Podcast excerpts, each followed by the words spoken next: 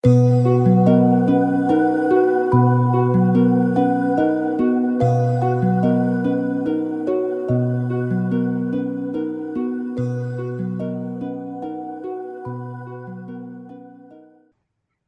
接下来我们看到呢，从人主宰即作阳气，大道之基，基于奋斗，奋斗之基，尽于人道，尽于大学，是名真道云善。跟我们现在直接看红字的部分哈，我们知道奋斗之基，尽于人道，奋斗之道，积成了成，进道者，还有一个动于人。各位，生命的意思呢都一样，都是叫我们先在红尘当中，是在人道啊。先把人人道的功课做好之后，我们才有办法好好去修天道。那各位，随着积成了成或是什么其他的，随着哎其他的一种叙述哈，不管你喜欢哪一个，你是喜欢尽于人道，还是你喜欢积成了成，还是你喜欢动于人，随你没关系，反正意思都一样。就是呢，随着先尽人道，各位我们可以看到哈，各位如果有兴趣可以去看读那个教史。去读到呢，先生从年少一路到入道，然后到最后呢，他证道的一个过程哈。那师尊继续讲，他说他人道奋斗的起点就来自于哪里？五四学运。他从五四学运开始，然后呢，从一个学生领袖，然后到最后呢，被政府看上以后，开始进到官场做官。所以他就讲啊，其实。上海烟酒公卖局局长，他做过对，反正年轻就做大官，然后当然是广结人脉之后，后为后来上海中哲社的一个成立奠定了非常好的基础。可是后来圣训也讲啊，其实他在当烟酒公卖局长的时候呢，其实还有财考，对不对？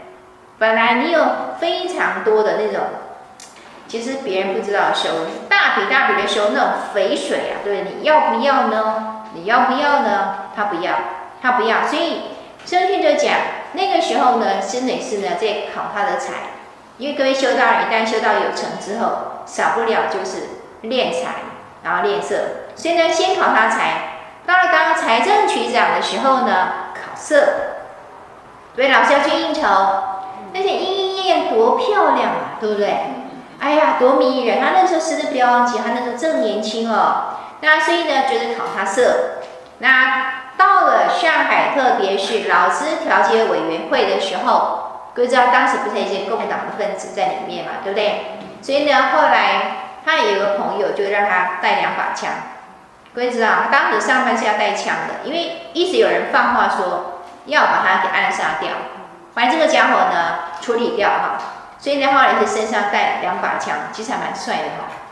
感觉很帅啊，但是那个时候不太好玩，所以师母、师母跟他那个师尊的母亲跟奶奶其实都很担心。但是呢，那个师尊就讲跟他说，师尊那个师母后来就跟他的婆婆哈，就是师尊的母亲讲，他说老人家不要担心，因为他是为公，不是为私，所以其实天上会保护他。话是这么说啦，但是老人家其实还是很担心哈。那跟我们跟大家讲一个。比较逗趣的例子哈，因为以前我在我在学校教书的时候讲到苏东坡，大家都要讲到这一段，因为他真的很好笑哈。苏东坡呢，后来不是学佛嘛，他一生当中其实有很多的困顿，但是我后来到比较老的时候哈，我就开始会跟学生讲，苏东坡有问题哈，就是他招了那么多小人，其实他其实自己还是要负点责任。他有才没错，对不对？苏东坡是一个文学明星，那种超级大明星哦，那种一等星，对不对？那东他的文章一出来，然后诗一出来，然后他又会画画，又会书法，什么都会啊、哦。这样一个大才子，所以呢，多少人仰慕他。可是呢，苏东坡其实有一个个性的缺陷，他是很可爱，但是他有时候会拿别人的缺陷开玩笑。后来就发现他会有这个问题。那当然很多书是不讲到这个哈，但是我就发现说哦，其实。他自己要负一点责任的、啊，当然别人看他不对，但他有时候自己去招惹那些是非，他必须要负一点一点点责任哈。那东坡因为呢一生困顿啊，他虽然是才气横溢啊，但是也因为他的一个大嘴巴，所以呢其实也招惹不少是非。那其实呢这一路其实呢挫折也不少，所以后来呢他也学佛，学佛以后呢他也是打坐的，坐到觉得啊。真是太美妙的境界哈！他们写一首偈哈，都知道那个人字旁那个偈，写了一首诗，去写他在静坐当中一种非常玄妙的境界，就写到最后的讲八风吹不动，对吧？所有的什么各种哈，什么批评什么的，对他来说都已经不重要了，得失毁誉完全不在乎了，端坐紫金莲，对不对？觉得他自己就像菩萨一样哈。就显得他自己就很得意啊，因为他当时还有一个学佛，就是其实是一个出家的师父叫佛印啊，这个人很有名。听说又高大又英俊，他是被强迫，他是被迫出家，因为被皇上看上说，哎，你应该去当出家人，他只好呢就去出家。有这么一段哈，这个八卦哈。那他跟八跟佛印哈，因为佛印也很有底子，底文学底子什么都很好。然后呢，听说呢苏东坡就怎么样呢，就。马上呢，把记写了之后，你想他那么漂亮的字哈，哇，写了一写一写之后，写一首诗，拿去呢就像他的小童呢，拿去给那个佛印看啊，佛印一看，嗯，因为都知道呢，东坡是有意来炫耀，对不对？所以呢，就给他回了一个字哈，这个屁哦，放屁的屁哈，放，诶，他就拿回去给主人看，回去以后的时候就很得意哦，想，嗯，这个佛印呢，一定是很羡慕我的境界。没想到就一个屁，他就火了，马上呢气冲冲跑去找佛印要理论。佛印就看了他呢，看了苏东坡呢，送上门来就说：“哦，八风吹不动啊，真厉害，对不对？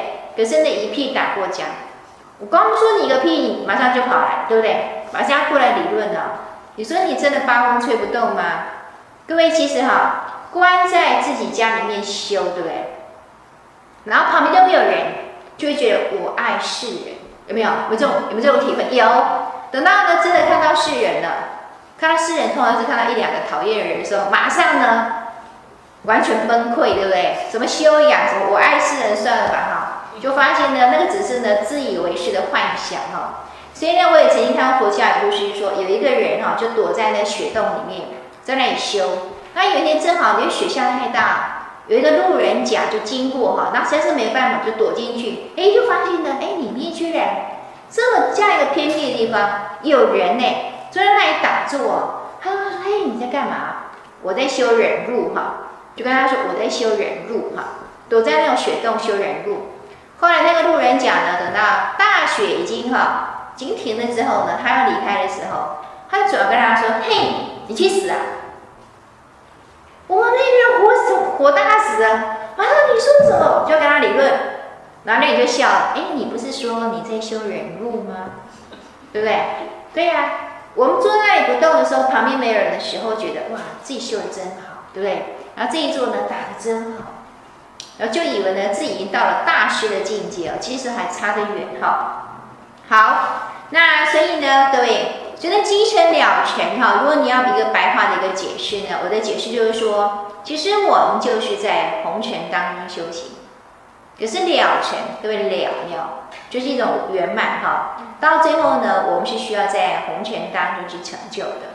人世间的很多磨练，其实都是我们修道的资粮哈。那所以呢，磨练越多的时候，各位到最后呢，其实对于众生会多一些些的包容。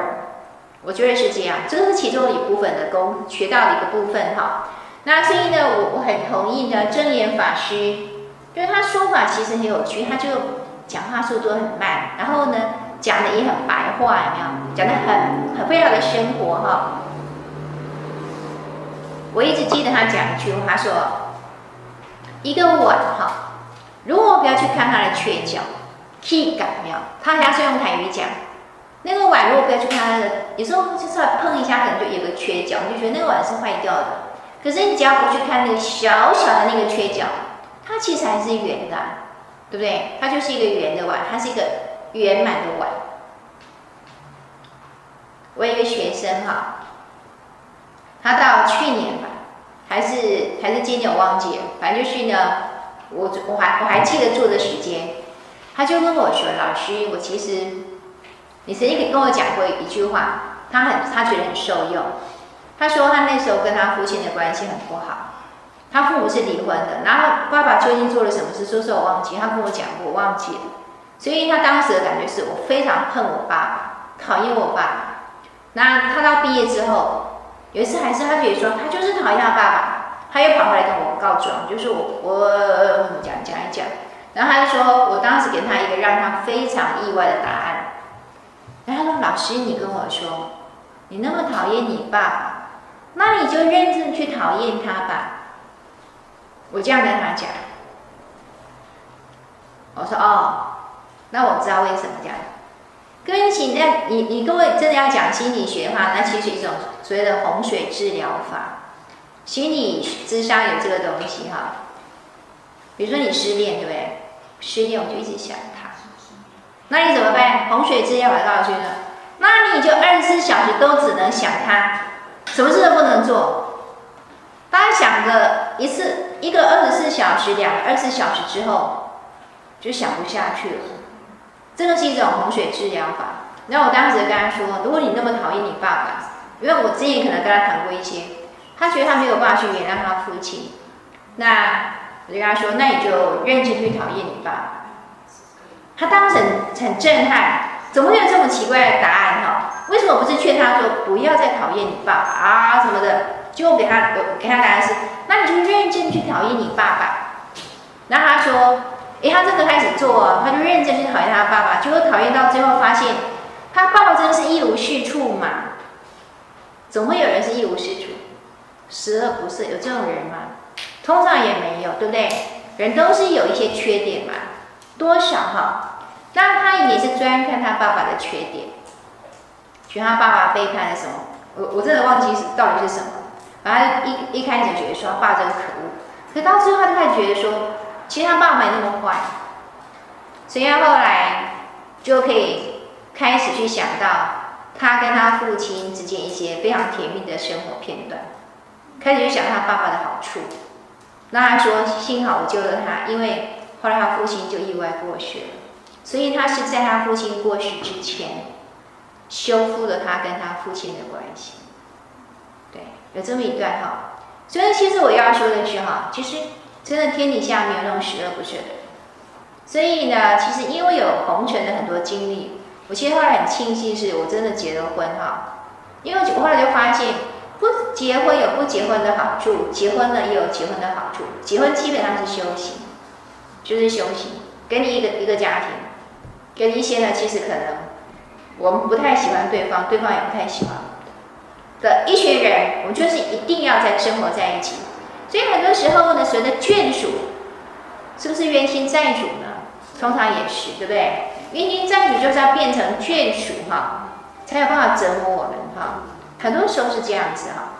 那所以我后来觉得，为什么叫做忍慈二者？